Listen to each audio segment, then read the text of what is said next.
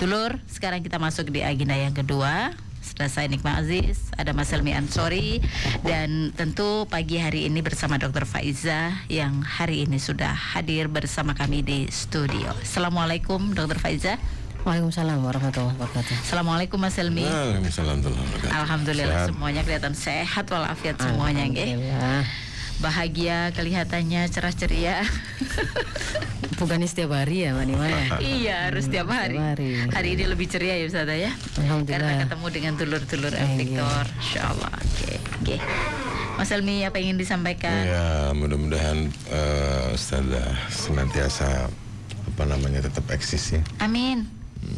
Tetap Amin. eksis. menemani Victor. Kata eksis itu hari ini mana Muncul. kekiniannya itu lain lagi Mas Helmi. Apa itu? apa itu? Ya nanti bisa juga ke arah konotasinya ke caper gitu ya. Oh, gitu. Jadi sedikit-sedikit upload selfie gitu. Oh, begitu. Gaya. situ. Ya jadi Itu menyengaja mengalokasikan kesempatan untuk berbagi kemanfaatan bersama dulur El Victor insyaallah. Alhamdulillah. Iya. Semuanya keluarga sehat ya Ustazah ya. Sehat alhamdulillah. Alhamdulillah. Ya, Ustazah hari ini kita akan bahas seputar eh, gadget yang Iya. kemarin menjadi sebuah pertanyaan untuk dulur El Victor. Iya. Jadi hari ini kita pengaruh gadget pada kelambatan berbicara anak begitu ya. Iya, jadi Oke. kemarin kan eh, sebelum kita berakhir itu ada pertanyaan, yang Pertanyaan. sebenarnya jawabannya itu membutuhkan sesi tersendiri begitu, satu sesi tersendiri. Bahkan satu seminar ya. Ah, satu seminar. Iya. Nah, cuman kemudian eh, hari ini saya ingin mengangkatnya, lalu saya tarik kepada gangguan kelambatan berbicara yang fenomenanya hari ini itu semakin lama semakin banyak. Jadi semakin banyak anak-anak kita itu yang kemudian kemampuan berbicaranya itu terlambat begitu ya. Sudah Mm-mm, jadi sudah sudah umur tiga tahun empat tahun itu dia hanya punya kosakata satu dua tiga hanya itu pun nggak lengkap ya ma nggak mama gitu ya bu nggak bisa ibu. Jadi hanya satu suku kata dan itu sangat terbatas. Eh, pasti pakai bahasa bahasa isyarat atau kemudian karena dia nggak bisa me- menyampaikan dengan baik apa maksudnya akhirnya sering tantrum atau ngamuk-ngamuk ya yang sudah dikendalikan. Nah itu sebenarnya adalah di antara tanda dari kelambatan berbicara seorang anak. Nah, hari ini memang kalau kelambatan berbicara itu untuk bukan bukan bicara usia usia setelah sekolah ke atas ya, usia dini terutama. Betul. Terutama usia dini. Eh, biasanya apa namanya kalau nanti kemudian nanti para dulur Victor itu ingin memperluas diskusi kita eh, mengkaitkan pengaruh gadget dengan generasi pada umumnya tidak hanya pada anak usia dini ya monggo karena kan kalau gadget itu pengaruhnya ya tidak hanya pada anak usia dini Betul. sampai yang usia sekolah SD SMP SMA juga hari ini juga menjadi masalah ya nanti mungkin bisa saya tarik secara umum eh, bagaimana kita mencegah kecanduan gadget pada anak ya Iya. Mau nggak salah. Oke. Ini Ya. Mulai. Jadi kalau eh, terkait dengan perkembangan berbicara, kemampuan berbicara, ini apa namanya tidak detail seperti kuliah kedokteran tumbuh kembang gitu ya. Boleh. Nanti tambah bosen ya. Jadi eh, memang kita akui, kita juga paham bahwa setiap setiap perkembangan, pertumbuhan dan perkembangan anak itu masing-masing anak beda-beda. Ada yang lebih cepat, ada yang lebih lambat. Tetapi ada titik-titik tertentu, ada ada masa-masa tertentu yang bisa me- menjadi ukuran bagi kita untuk mengukur, oh anak ini sudah mulai ada kelambatan berbicara. Misalnya pada waktu anak usia sampai enam bulan itu biasanya sudah mulai eh, kalau di dalam istilah kedokteran itu cooing ya jadi sudah mulai ada respon terhadap perkataan dari lingkungan yang dia dengar di lingkungan sekitarnya. Dia mulai ngoceh-ngoceh senyum ada satu suku kata yang mungkin sudah diucapkan kayak ba ba ba da da da. Nah kalau itu nggak ada nggak senyum plus gitu ya ibunya sudah gudoi gitu ya ngutang ya ngutang ya ngutang sampai elek gitu tapi kok anaknya itu ya seperti tidak dengar begitu. Seperti tidak dengar tidak terlihat ada respon tersenyum atau menoleh ke arah suara atau kemudian dia membalasnya dengan mengeluarkan kalimat kal- ka- apa kata-kata ocehan nggak kata bukan belum kata. Ocehan-ocehan tertentu ada suara lah yang kemudian diproduksi. Kalau belum terjadi pada waktu itu berarti sudah harus mulai waspada harus diikuti betul.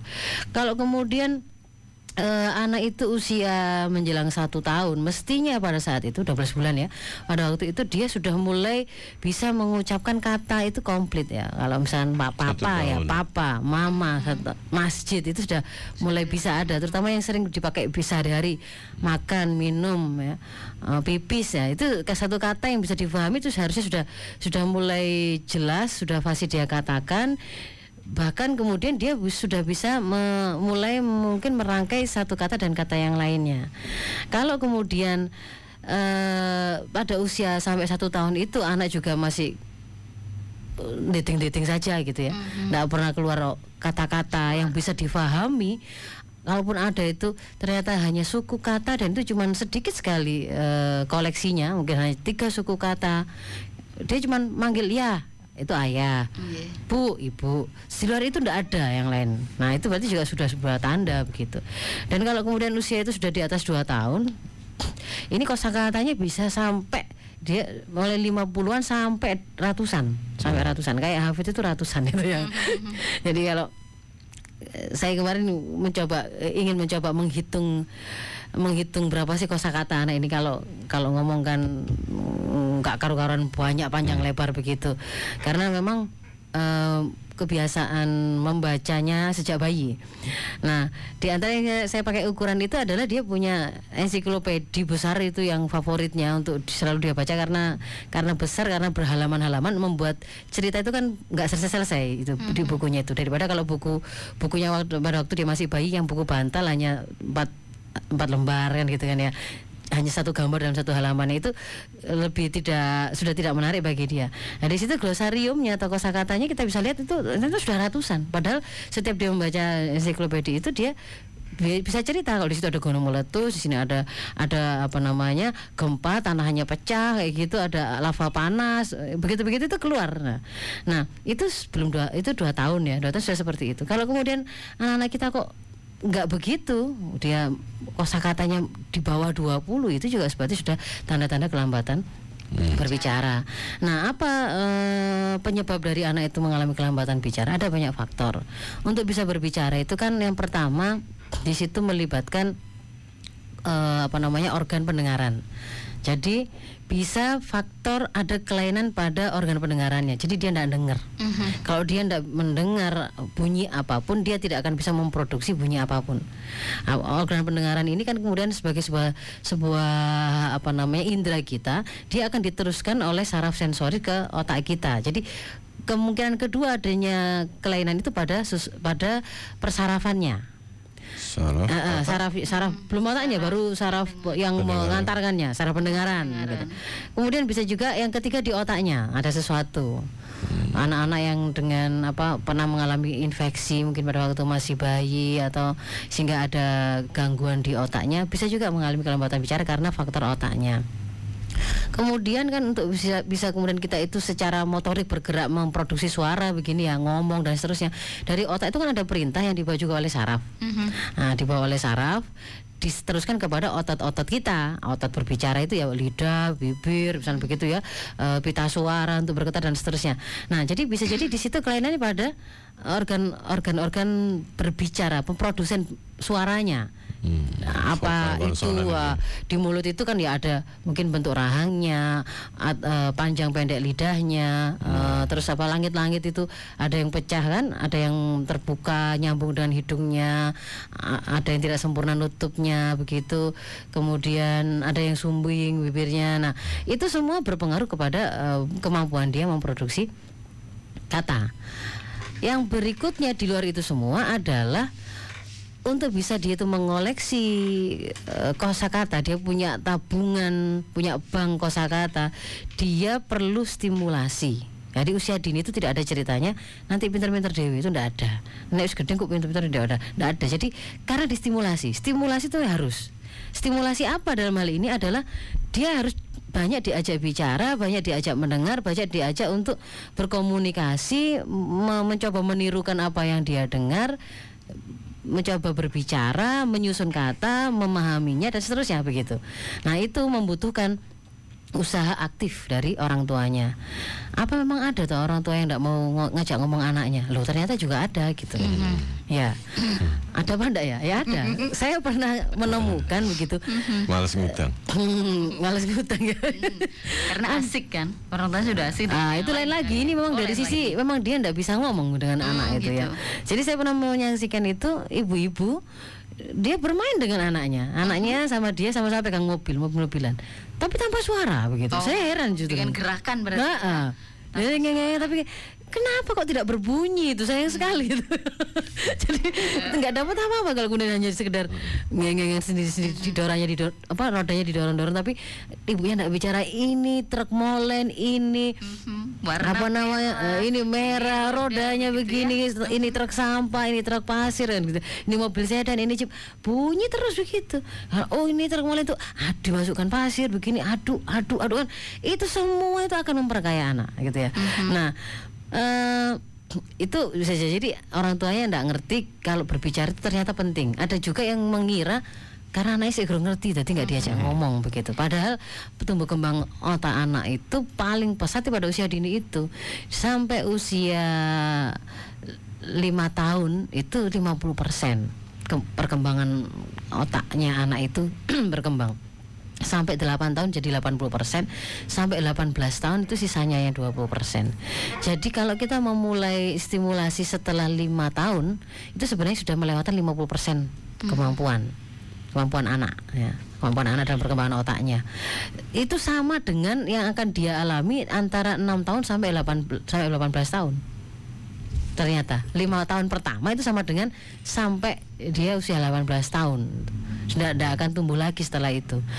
Jadi ada kalanya karena itu. Karena dia tidak paham bahwa sebenarnya ketika kita ngomong itu kayak anak nggak ngerti itu dia denger itu. Dia paham dia bukan paham ya maksudnya dia dia ngerti. Jangan dikira nggak ngerti itu ngerti gitu ya. dia ngerti dia akan merekam itu. Dan bahkan kemudian kalau kemudian kita kita kaitkan dengan apa namanya eh, kurikulum pendidikan yang kemudian diajarkan oleh Islam itu sangat sangat berbasis pada perkembangan tumbuh kembang. Jadi kalau kita tahu bahwa kemampuan mendengar anak itu kan sejak dia dalam kandungan. Lebih dulu daripada kemampuan anak melihat. Sebelum anak lahir dia itu sudah bisa mendengar. Makanya kan sudah di sudah bisa di situ itu komunikasi pertama itu dilakukan oleh sang ibu oleh lingkungan lingkungan terdekat di sekitarnya sudah bisa bapaknya melakukan menyampaikan doa di situ sambil mengurus ibu itu bisa didengar oleh anak. Karena sejak dia di dalam kandungan dia sudah bisa sudah bisa apa namanya mendengarnya. Kalau melihat itu setelah lahir dia masih satu titik saja. Nanti satu satu bulan dia sudah mulai bisa melihat jarak satu meter lebih lebih jelas. Kemampuannya baru seperti itu. Padahal ke- apa namanya eh, duluannya kok duluannya ya lebih dulu jauh lebih dulu kemampuan mendengar ya daripada melihatnya. Itu ada eh, minggu-minggu awal itu sudah mulai mendengar itu anak itu. Eh, itu tujuh delapan minggu itu sudah mulai terbentuk organ pendengaran. delapan minggu. minggu. itu kan masuk hamil awal-awal itu kan? Awal, Ah, ah. oke. bakalnya calon organ pendengar itu sudah mulai terbentuk. Karena itu kan kemudian diajarkan oleh Islam itu stimulasi awal itu adalah pendengaran. Dalam kurikulum pendidikan di dalam Islam itu eh, apa namanya kompetensi dasar yang harus dimiliki oleh anak usia dini itu adalah di antaranya adalah kemampuan berbahasa tahfidz karena simai nggak perlu pakai anak harus melihat Oh iya. Mendengar mau. Nah, mendengar. Nah, dan kemampuan mendengar ini, apakah kalau orang kalau anak itu baru mampu mendengar, dia sudah bisa mikir loh, bisa begitu loh. Jadi em, kalau kemudian kita stimulasi kemampuan mendengar ini sampai pada level ter tertingginya, teroptimalnya, dia bahkan bisa memiliki kemampuan berpikir lebih cepat ketimbang yang eh, anak yang terbiasa harus mengolah semua semua rangsangan itu menjadi rangsangan visual. Contohnya gini misalkan ya. Contoh soal matematika misalkan ini ya. Kalau anak itu terbiasa dilatih betul pendengarannya, ketika disampaikan coba hitung ya. Eh, Pak Helmi memiliki pohon mangga yang berbuah 50 buah. Iya. dibagikannya kepada tetangga s- 10 buah. Diberikannya kepada anaknya sekian. Dimakan sendiri sekian. Angka itu sebut-sebutkan pada waktu anak itu mendengar itu kan dia sudah mulai bisa membayangkan kan. Angka itu 10 kurangi 5 kurangi ini. Ya, kan begitu. Berapakah mangga yang tersisa pada saat selesai diomongkan kalimat itu dia sudah bisa men- menjawab sementara kalau anak itu terbiasa dia tidak bisa bayangkan itu ya, dia harus merubahnya ke visual dia tulis dulu Dia tulis dulu. Padahal sebenarnya posisi mata sama pendengaran eh, pendengaran tadi itu sama posisinya itu indera yang menyampaikan informasi ke otak begitu loh. Ya. Hmm. Dan sering kali kemudian ketika terbalik kita kita mengira mata itu duluan yang distimulasi padahal sebenarnya kemampuan mendengar itu sudah duluan. Justru biasanya malah kalah. Biasanya malah kalah karena eh, apa namanya misalkan anak usia dini kemudian diberikan gadget atau eh, tampilan tampilan berlayar ya screen ada screen, screen. gadget gadget dengan screen apakah itu televisi apakah itu HP ataukah laptop dan seterusnya dengan layar. Dia eh, gambarnya itu di layar itu kan berubah dengan cepat. Dia kesulitan untuk mengikuti gambar-gambar itu yang berubah dengan cepat. Dia tidak paham tapi kemudian mata itu akhirnya eh, karena sibuknya dia itu mengikuti gambar-gambar itu begitu. Dia sampai saking aksinya sampai seolah-olah dia mengalami yang namanya blokir auditori. Jadi eh, pendengaran seolah-olah seperti ketut- kesumbat gitu tertutup. Makanya pada waktu itulah anak itu tambah nggak dengar. Padahal ketika dia itu mau diasah kemampuan berbicara ya dia juga harus banyak mendengar untuk memiliki kosakata. Jadi kalau anak kemudian usia dini ak- akhirnya kemudian disibukkan dengan gadget berlayar, nah, bisa dipastikan itu akan membuat dia semakin minim stimulasi pendengaran, semakin minim dia pengalaman mengumpulkan kosakata, semakin minim pula dia itu eh, kemampuan untuk memproduksi kata, mengulanginya. Itu yang kemudian akhirnya di antara yang menjadi faktor paling sering hari ini di luar yang tadi ya, yang organ-organ tadi ya, Iya. yang mem- membuat anak itu mengalami kelambatan bicara. Itu mbak Lema. Kalau anak itu sudah mengalami kelambatan bicara begitu Mas Helmi ya sejak awal begitu. Karena salah satunya adalah katakanlah itu adalah karena faktor gadget yang saat ini. Itu nanti kemudian ke belakangnya anak itu sampai jadinya seperti apa Ustazah? Kalau karena gadget sebenarnya itu masih level yang paling ringan untuk segera diakhiri. Mhm. Kalau yang tidak bisa atau lebih susah untuk diperbaiki itu kan seperti faktor otak yang rusak, Ya. faktor genetis, faktor eh, cacat pada organ-organ produsen suara. Kalau pendengaran mungkin bisa sekarang ada alat bantu mendengar. Jadi dia dipasangi alat semakin awal dia di- terdeteksi karena oh karena dia tidak dengar, se- kemudian segera dipasang alat bantu pendengaran, dia semakin bisa mengejar ketinggalannya. Oh, Tapi kalau semakin lambat kan berarti dia baru mengumpulkan dulu kosakata. Nah, kalau yang karena gadget itu sebenarnya sangat mudah. Eh, orang tua orang tua sudah harus mulai memahami sebenarnya anak itu sampai punya gadget itu bukan karena dia itu yang memilikinya mengadakannya sendiri. Semua itu pasti dari awal dari andil orang tua. Mereka yang ngasih gitu loh. Kalau saya pernah melihat videonya Ustaz apa Budi Azhari ya ketika ada yang bertanya bagaimana mengatasi anak yang sudah kadung kecanduan gadget HP belum beliau gampang saja loh. Yang ngasih gadget siapa? Bapaknya. Yang yang kemudian ngasih anu, anu itu siapa? Yang ngasih jaringan internet siapa? Bapaknya ibunya. Bapaknya. ya sudah tinggal ambil saja toh berarti. Tinggal ambil saja gitu loh. Anda itu bagaimana? Katanya berharap ngasih gadget dengan full eh, jaringan internetnya diperbolehkan untuk dibawa ke mana-mana. Kalau kemudian dia akhirnya sibuk dengan itu mau lihat ini itu ke sana sini akhirnya dia tuh fokus di situ. Bukankah itu sesuai dengan harapan? Jadi kan harus di harus dikembalikan lagi pada pada orang tuanya itu supaya mikir gitu ya. Jadi kalau seperti itu kan berarti sesuai dengan harapan yang dimaksudkan oleh orang tuanya ketika dia memberikan. Karena kalau kemudian harapannya adalah anak saya itu hanya anak saya itu butuh eh, HP untuk saya hubungi supaya kalau saya janjian jemput itu gak goleng-goleng dhisik. Ya kalau begitu kebutuhannya berarti pasti Anda akan memberikan telepon Gadget, ya. eh, yang hanya bisa untuk Menerima, menerima telepon, telepon dan SMS. dan dong. SMS mungkin kalau dia sudah bisa SMS kan begitu tapi kalau kemudian ada tambahan fitur lainnya berarti kan ada ada hal yang lain yang anda memang membolehkan dia lakukan begitu ya Mas Helmi ada oh, tadi bikin tanya apa tadi? Berarti, berarti orator, penceramah, Nggih. Dai itu sebenarnya sudah punya dasar mulai kecil ya. iya kemampuan Jadi kalau kemudian ada orang maaf kalau saya sebutkan di contoh di sini, saya mau opini aja susah nggak berani ngomong. oh lain lagi opini itu ya Linda gitu artinya eh, kalau kemampuan opini itu sudah ada sudut pandang Mas Ilmi sudah ada keberaniannya untuk ngomong. Oh, kalau keberanian ngomong saja masuk bener salah ya, Nah, itu baru. iya. Gitu ya. Gitu. Tapi kalau kalau saya mau menyampaikan satu opini wah itu bu- susah bu- ngomong gitu ya? butuh modal, butuh Oh, modal iya, kalau wah, gitu. sudut pandang, pemahaman. iya. Tapi kalau ngomong saja saya susah, saya Nah, gagap, saya takut. Nah, memang tidak terbiasa, Dari tidak kecil terbiasa. gitu ya. Iya. Orang tua yang punya. Iya. Nah, ada lain, ada lagi-lagi faktor lain ya yang membuat anak juga menjadi sulit ngomong itu karena dia takut bicara. Kenapa takut bicara? Karena eh, mungkin orang tua tidak sabar ketika bicara dengan dia. Jadi eh, orang tua itu sering kali karena kesibukannya dia ngomongnya dengan anak itu dalam keadaan terburu-buru semua. Iya. Eh, Anak nggak terlalu paham tapi dia sudah nerocos banyak sampai dia sudah salah sudah nggak nggak merasa perlu untuk mendengarkan gitu.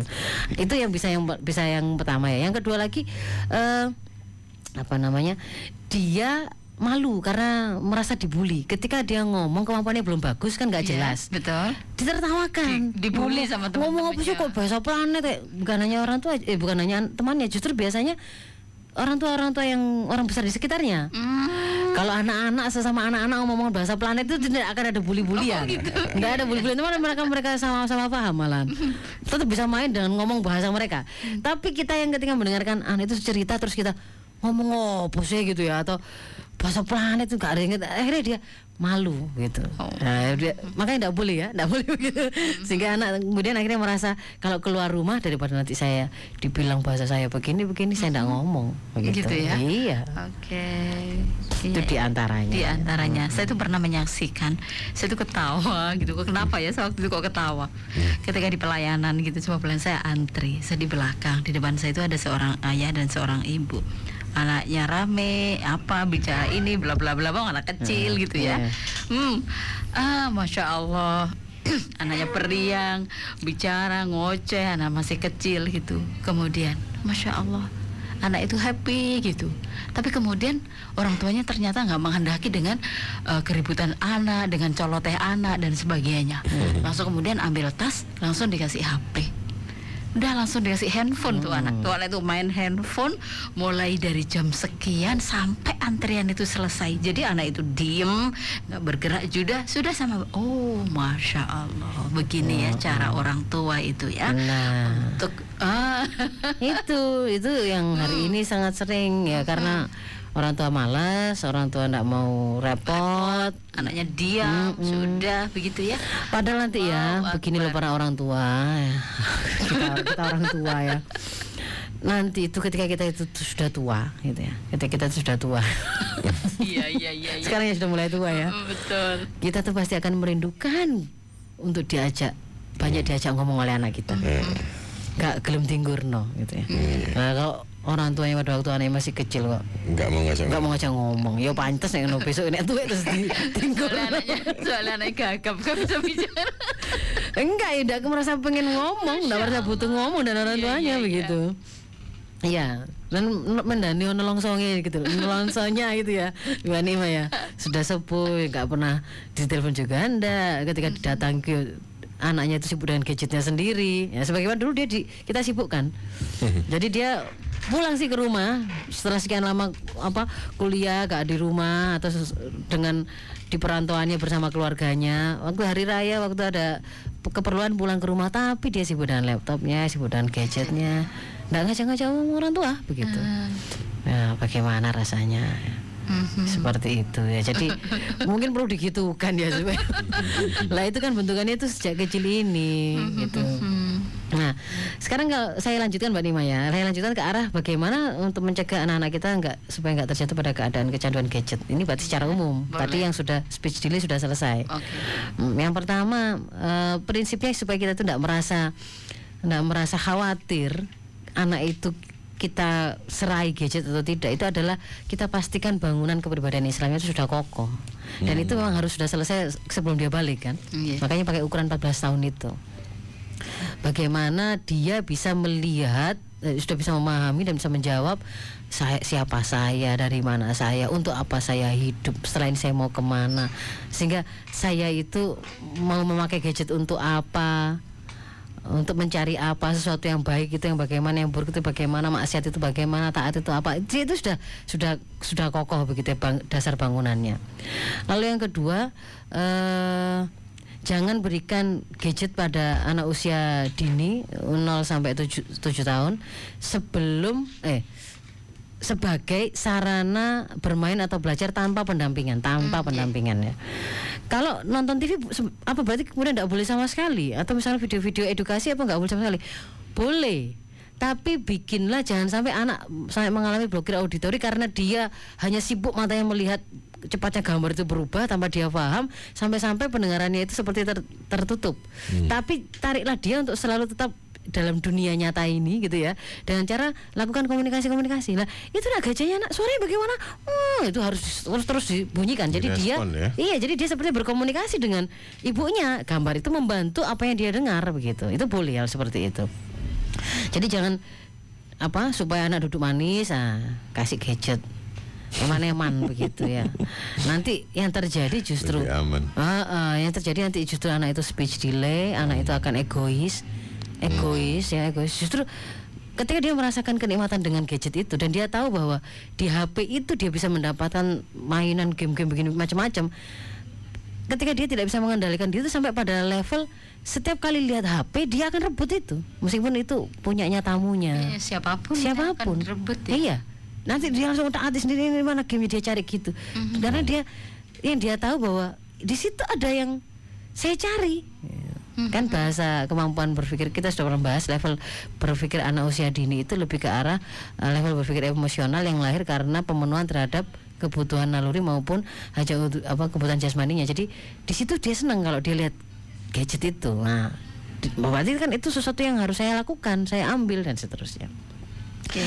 Gadget ini berarti kalau anak itu sudah betul-betul kecanduan, Mm-mm. berarti pelajarannya, apanya ini sudah menjadi nomor sekian ya Ustazah ya. Ya iya, kalau kecanduan itu bahkan makan pun sudah ndak Makan makan pun sudah ndak jadi eh, seharian di depan laptop, di depan apa namanya game itu sampai mati kan ya ada ya, yang Mhm, iya. bahkan anak dokter itu yang di warnet itu Mhm. Mati di depan game. Game. Nah, Mhm. bagaimana rasanya orang tua memiliki anak begitu yang meninggal kan yang eman begitu kan ya, ya. Ustazah, kalau berbicara egois tadi ya, anak egois karena kecanduan gadget. gitu. Iya. Kok kayaknya juga orang tua banyak yang jadi anak sekarang ya. Eh, iya. Gimana? Gimana Mas Helmi? Iya iya. Kalau kita ke stasiun gitu ya. Egois Oh semua. gitu, egois Waduh, semua ya. tidak ada yang memperhatikan satu sama lain. Mengurangi, pegang HP semua masing-masing dengan Semuanya pada sendiri. wiritan dengan HP-nya masing-masing. mengurangi gitu. sosialisasi kan Ah, jadinya kan ya. itu. Kalau kalau kita sekarang kan pegang gadget, saya pegang gadget kan sambil ngomong ya. Ah. Ini saya kendalikan gadget ini. Iya. Jadi tetap dalam kondisi untuk eh, melakukan Oh, apa namanya komunikasi. komunikasi, bersosialisasi. Tidak masalah kalau seperti itu. Mhm. Kalau kemudian kita dikendalikan itu loh yang Ah. Mm-mm. hari ini. Ini penyakitnya anak kecil ini ya. Eh, Bukan, bukan anak kecil. Itu orang yang meskipun dia dewasa, ternyata dia belum memiliki kedewasaan untuk eh, belum memiliki kema- ke, apa namanya ke- kematangan keberbedaan Islam yang membuat dia bisa ngerti kapan seharusnya dia Hmm. begitu. Misalkan ada pasien itu wis tuwek, masuk ke dalam tempat praktek dokter di depannya lo masih sibuk gadget-gadgetan sendiri begitu. Kalau saya saya usir aja. Selesaikan dulu keluar. Nah, Selesaikan sudah di depan begitu ya. Anda bisa bayangkan misalnya dilayani oleh teller sibuk dia dengan Oh iya. Lah, ya. Baik nggih. Ustazah, Mas Helmi kita lanjutkan dengan tanya jawab nggih. Ustazah ya. ya. Waktunya karena tinggal Iya. beberapa Sebenarnya tadi waktu ada ya. 9 item. Oh masih banyak kalau yang begitu. yang untuk ini loh, yang untuk me- mencegah kecanduan itu 9 item. Sembilan ada Ya, ada sembilan apa? itu ya. Oh gitu. Iya. Gimana ini? Disampaikan dengan cepat aja ini. Ya, kan? Ya, yang tadi ya. Tadi kan satu satu pastikan bangunan keberadaan Islam anak kita sudah kokoh Itu Oke. maksimal sebelum 14 tahun. Yang kedua jangan kasih anak usia dini itu gadget untuk sarana bermain atau belajar tanpa pendampingan. Sebaliknya ganti itu dengan aktivitas yang bisa memperkuat bonding atau ke ke apa bonding ya hubungan kita dengan anak seperti main bersama belajar bersama dongeng baca buku nah itu Mhm. Kemudian yang ketiga, eh, oh iya, yang kedua ini kalau sedang membersamai mereka ya jangan nyambi gadget ya. Oke. Nah, eh. Dongeng tapi sambil sambil kita sambil anu Tapi kita juga pegang Jadi HP ini. kita guyu-guyu sendiri karena sedang balesi WA WA anaknya aku gak cocok sama cerita dongengnya dongengnya ini sedih ya itu Anaknya yang protes. Ah, ah, ya jangan begitu.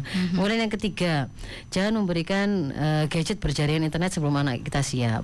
Ya tadi Oke. kapan sebelum siapnya itu adalah secara ukuran adalah ketika terbangun sasya Islamiyah itu maksimal 14 tahun sudah akil balik. Nah, nanti kan setelah usia itu kan mereka akan memperkokoh kekuat apa kepribadian Islamnya, me- mem- menancapkannya dan mengembangkannya untuk menjadi melejitkannya menjadi kepribadian seorang pemimpin ya. Nah, ini cocok dengan apa yang dilakukan oleh apa, Bill Gates sama eh, apa- Apple itu siapa? Steve Jobs. Oh, iya. Steve Jobs itu ketika dia ditanya umur berapa anak-anak anda itu boleh eh, mem- memegang gadget itu setelah 14 tahun. Itu yang eh, punya kok ya. saja nih kita loh secara secara apa namanya pendidikan Islam lo sudah ngerti, sudah diajari 14 tahun itu ukurannya. Tapi nek sing dirungokno malah katanya Steve Jobs 14 tahun baru ngandel gitu ya. Padahal sebenarnya kan sudah ada itu. ya, kemudian yang berikutnya. Kalau dirasa butuh berkomunikasi dengan anak butuh untuk jemput dan seterusnya berarti kasih fitur sesuai dengan kebutuhannya saja titik jangan dilebih-lebihkan ya kemudian yang kelima kalau mereka itu sudah ada pada usia sekolah lalu butuh akses internet untuk me- mengakses eh, apa ilmu-ilmu bahan-bahan yang mereka butuhkan berikanlah akses internet itu dalam bentuk apa jaringan wi- wifi bersama di rumah kita yang pegang kendali dan eh, gadget itu dibuka di ruang keluarga bukan nggak boleh ditempatkan Oke. di kamar Iya, iya. Ah, ah, di di tempat tidur anak itu tidak boleh karena nanti akan menciptakan bedroom culture ya. Hanya di dalam kamar terus anak itu nanti. Kemudian yang berikutnya eh, pastikan konten yang kemudian diakses oleh anak-anak kita ketika kita sudah memberikan kebolehan tadi pastikan steril dari hal-hal yang merusak pornografi dan seterusnya ya. Ini ada banyak aplikasi yang kemudian kita bisa pakai untuk me- me- memblokir situs-situs itu dan seterusnya. Nanti silakan cari sendiri. Oke. lalu yang ketujuh kalau memang kemudian memberikan kesempatan mereka menggunakan gadget ada batasan waktunya. Dan harus jelas harus tegas kapan kamu boleh dan selama berapa lama. Tegaslah dengan batasan itu. Lalu yang kedelapan eh, alihkan perhatian atau kecenderungan anak pada gadget kepada hal-hal yang lain. Itu bisa yang sekiranya bisa menyibukkan mereka sampai teralihkan dengan ga- teralihkan dari gadget. Sampai bisa teralihkan dari gadget. Ini kalau hari ini Mbak Nima seperti yang saya kemarin bawa ketika membawa Hafid ya buku-buku anak-anak hari ini itu luar biasa apa namanya sangat variatifnya Iya. menariknya Mhm. kalau dulu kan kita itu mau menggambarkan suara hutan itu bagaimana itu kan Mhm. susah ya sekarang ini ada gambar hutan di bukunya tinggal dipencet Mhm. di situ pennya bunyilah itu suara hutan begitu Tinggal lihat kantongnya Ah, aja ya. Iya, iya. Nah, ada ada angin kita mau menggambarkan hujan, menggambarkan petir, menggambarkan angin ter- air terjun wah. Sudah sekarang tinggal Oke. begitu saja. Yang sembilan bagaimanapun harus kita sadari bahwa sebaik apa pun kita sebagai orang tua eh, dalam berusaha melahirkan anak soleh tidak bisa kita sempurnakan kalau tidak didukung oleh sistem. Jadi mau Sistem. iya kalau kemudian kita berusaha protek betul anak tidak kena pornografi pornoaksi tapi begitu keluar itu tidak karu-karuan predator LGBT tidak karu-karuan aksi-aksi porno yang dilakukan oleh artis-artis dan seterusnya. Yang itu mereka bisa lihat maksud kita harus mengintili mereka ke mana-mana kan tidak mungkin. nah, itu berarti memang harus di backup dengan masyarakat yang islami dan sistem yang islami itu saya kira mbak Lima Nggih, baik. Mas Helmi kalau gitu kita break dulu sebentar ya. Ya. Dulur El Victor silakan bisa bergabung di 8419393. atau WA SMS di 081234939390. Oke, setelah yang berikut ini.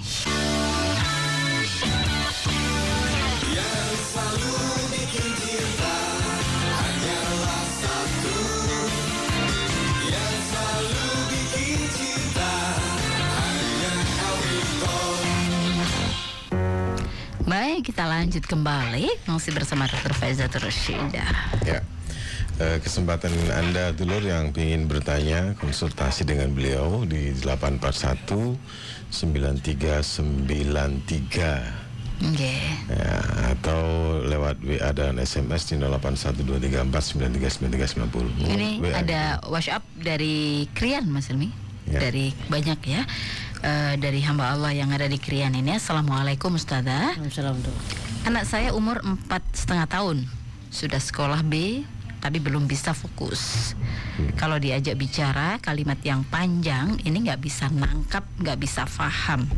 Kalau gurunya memberikan pelajaran atau pengarahan di kelas ini bersama murid yang lain, anak saya nggak bisa fokus dan nggak bisa paham. Tapi kalau diberi pengarahan sendiri, face to face, baru bisa fokus atau paham. Nah, Ustazah, apa yang harus saya lakukan untuk anak saya ini? Mohon solusinya. Terima kasih. Ngomongnya juga masih sulit. Mm-mm.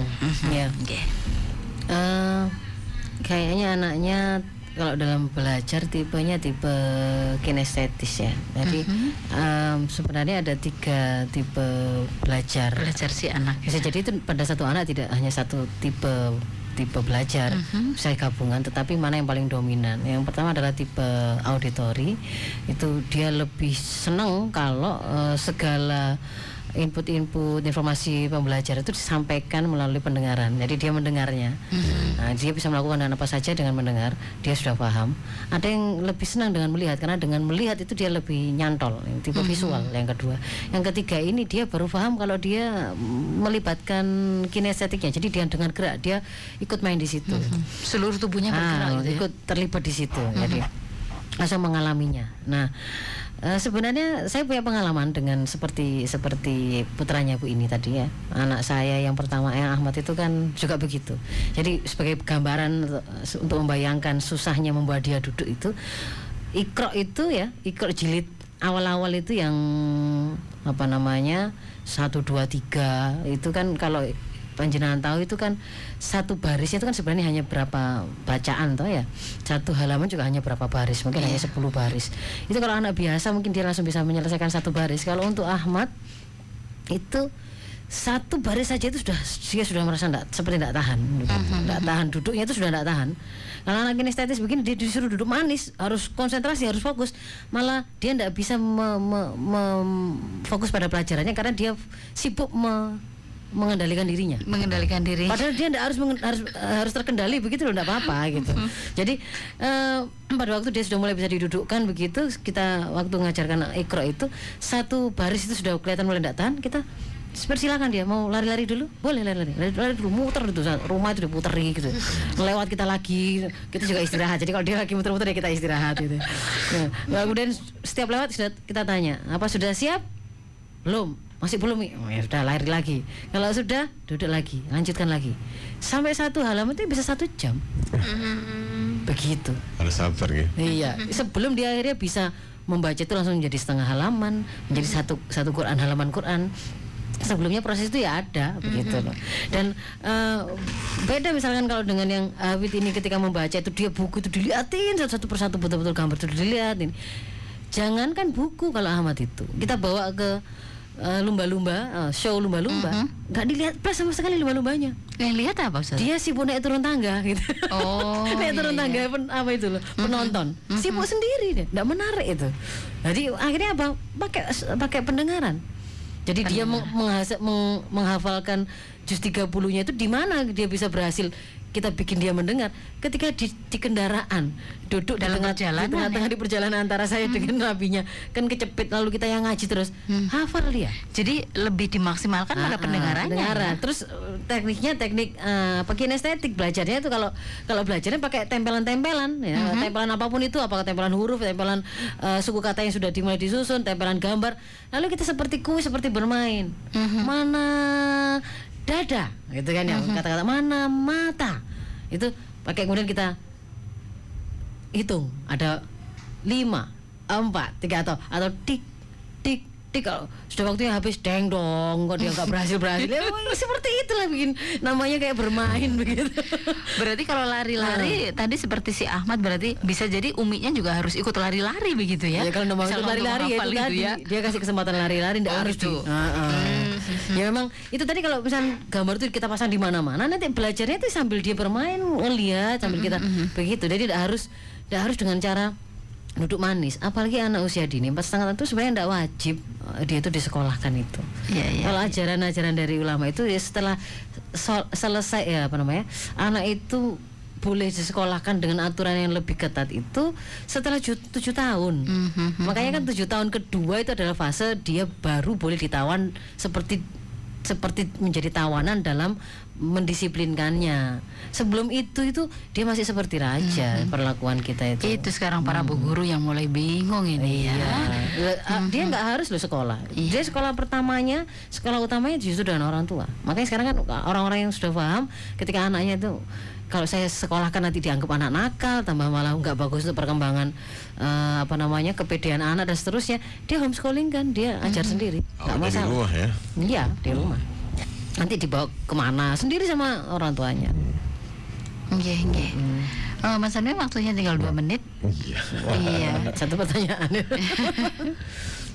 Ini karena setelah ini ada talk show, maka Ustazah sampai di sini dulu, nggih. oh, oke. Nggih, nggih. Mudah-mudahan pesan sebelum turun Ustaz. Oh iya, Nggih. ya menjadi orang tua uh, adalah proses yang nggak ada sekolahnya. Hmm. Ya, jadi belajarnya ya juga harus mendengar dari mana-mana dan uh, kita ndak usah apa namanya berkecil hati kok saya banyak melakukan kesalahan. Kalau kesalahan itu kita temukan hari ini, alhamdulillah itu berarti kesempatan untuk mengingatkan kita supaya kita bisa merubahnya. Si- yang yang nggak bagus itu kan kita tahu salah ngotot ya. Jadi tetap sebagai orang tua kita adalah pembelajar sejati. Kita juga harus tetap belajar. Eh, mungkin ada titipan informasi tambahan yang tidak pernah saya sampaikan. Nggih, Ira. apa itu, Ustaz? Kalau ada dulu Victor yang eh, membutuhkan rekomendasi produk-produk edukasi apakah buku ataukah seperti eh, misalkan saya mau memudahkan hafalan anak saya. Kan ada tuh banyak pro- produk-produknya. Kalau kemudian pengen tahu saya sebenarnya juga juga eh, menjadi semacam apa konsultan di dalam produk-produk itu Oh, gitu. jadi Nggih, boleh boleh menghubungi saya di nomor saya lupa ya ini nomornya nggak ingat Oke, nomor yang biasa kami hubungi itu enggak, enggak lain-lain. Oh, lain sampaikan lagi ya. Jadi eh, mau nanya buku buku-buku produk untuk anak usia 0 sampai 2 Sekian, tahun, sekian. untuk Mhm. sekian sekian. Insya Allah ada, bisa saya saya bantu Oke, di sini. Oke. baik. Nggih. Ustazah terima kasih banyak ya. Sama-sama, semoga bermanfaat. Amin ya rabbal alamin. Nggih, Assalamualaikum Ustazah. Waalaikumsalam warahmatullahi wabarakatuh. Mas Helmi, mhm, bermanfaat apa yang disampaikan beliau Nah, pagi hari sangat, ini. sangat. bagi ibu-ibu yang Amin. terutama sekali yang Orang sekarang tua. ya jadi ah, bapak ibu ya